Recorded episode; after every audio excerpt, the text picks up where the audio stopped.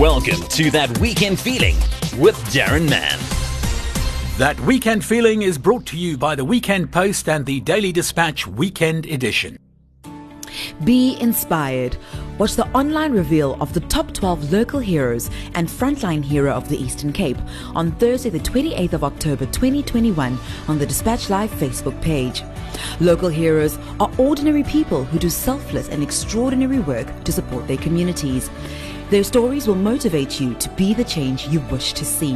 The 7th annual Local Hero Awards are proudly brought to you by the Daily Dispatch and Johnson & Johnson. For more information, visit dispatchlive.co.za.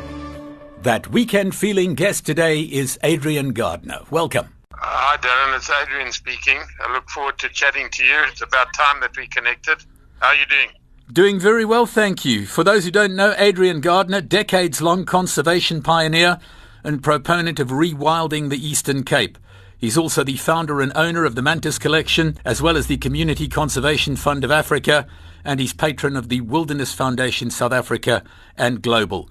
It's quite a CV, Adrian, lots to keep you busy. And I'd start by saying, fair to say that the world of conservation in the Eastern Cape now is very different to what it was when you started with Shamwari way back in the 1990s.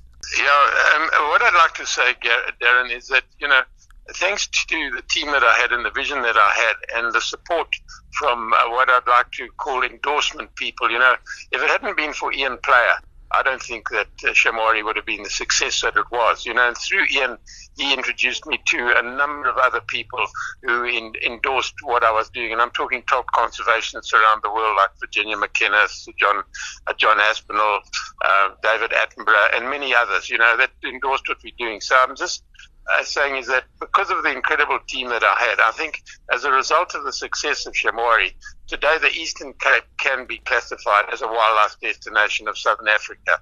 And you know, we were the first sort of malaria free destination, which I think also uh, uh, subsequently and definitely helped our our positioning of what we were doing. And then I think most importantly, close to an international airport. So you know, with Port Elizabeth just being around the corner and everything, I think that that uh, made a big difference to what we were trying to do there. But, um, you know, as I'm saying, is that the real thing was that it became a wildlife destination, uh, the Eastern Cape. Adrian, at the moment, though, the last year, year and a half, like many industries, the hospitality industry and the game that you're in has been facing difficult times with lockdown. There's also been a drought.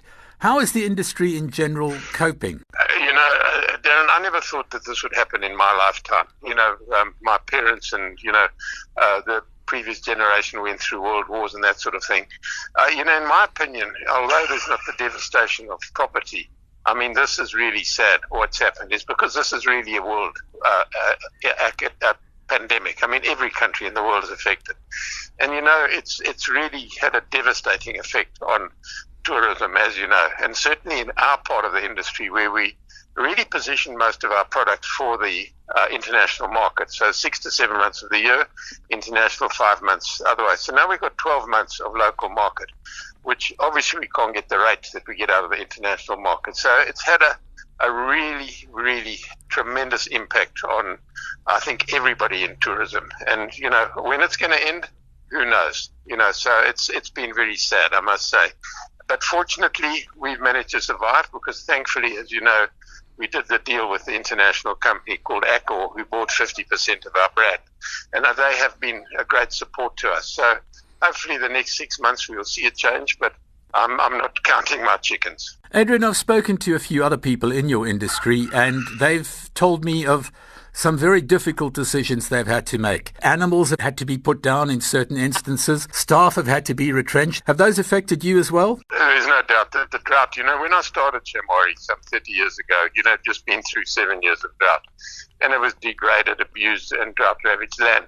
And I mean, when I see what's happening now, I mean, it's just it's it's really sad. I must tell you, it's you know obviously we're having to feed our animals at great cost. We're having to translocate animals at great cost. Obviously, we've gone through retrenchment programs, but we've been very lucky because Accor created a Heartist Fund for a lot of the people that were unemployed.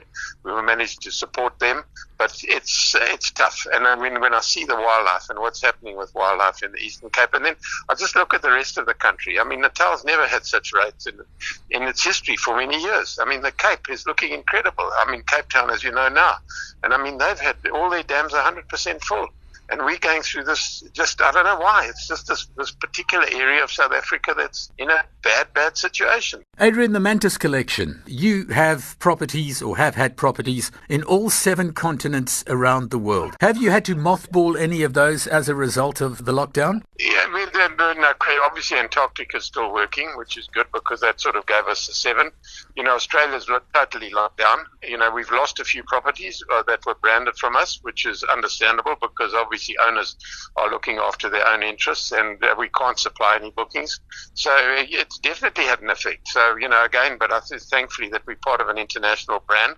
So we've got support from that. Uh, you know, the, the hotel in London was closed for uh, 15 months. So uh, it's, you know, it's tough, Darren, without even trying to skirt around it. It's been exceptionally tough. Are there brighter times ahead, do you believe? You know, every time we look at it, we all say, you know, this thing surely by then it'll happen, by then it'll happen. You know, I've climbed a lot of mountains in my life, but I've always seen a view. This is the first time where I cannot, with any confidence, say, wow, I see a beautiful horizon ahead of me. The only horizon that I've got is that, you know, there's great support people are trying to be positive in very difficult times. So, you know, I don't know what to say. When will it end? I don't know. All I would like to uh, recommend is that, you know, people get vaccinated. You know, it's just important that that happens, you know.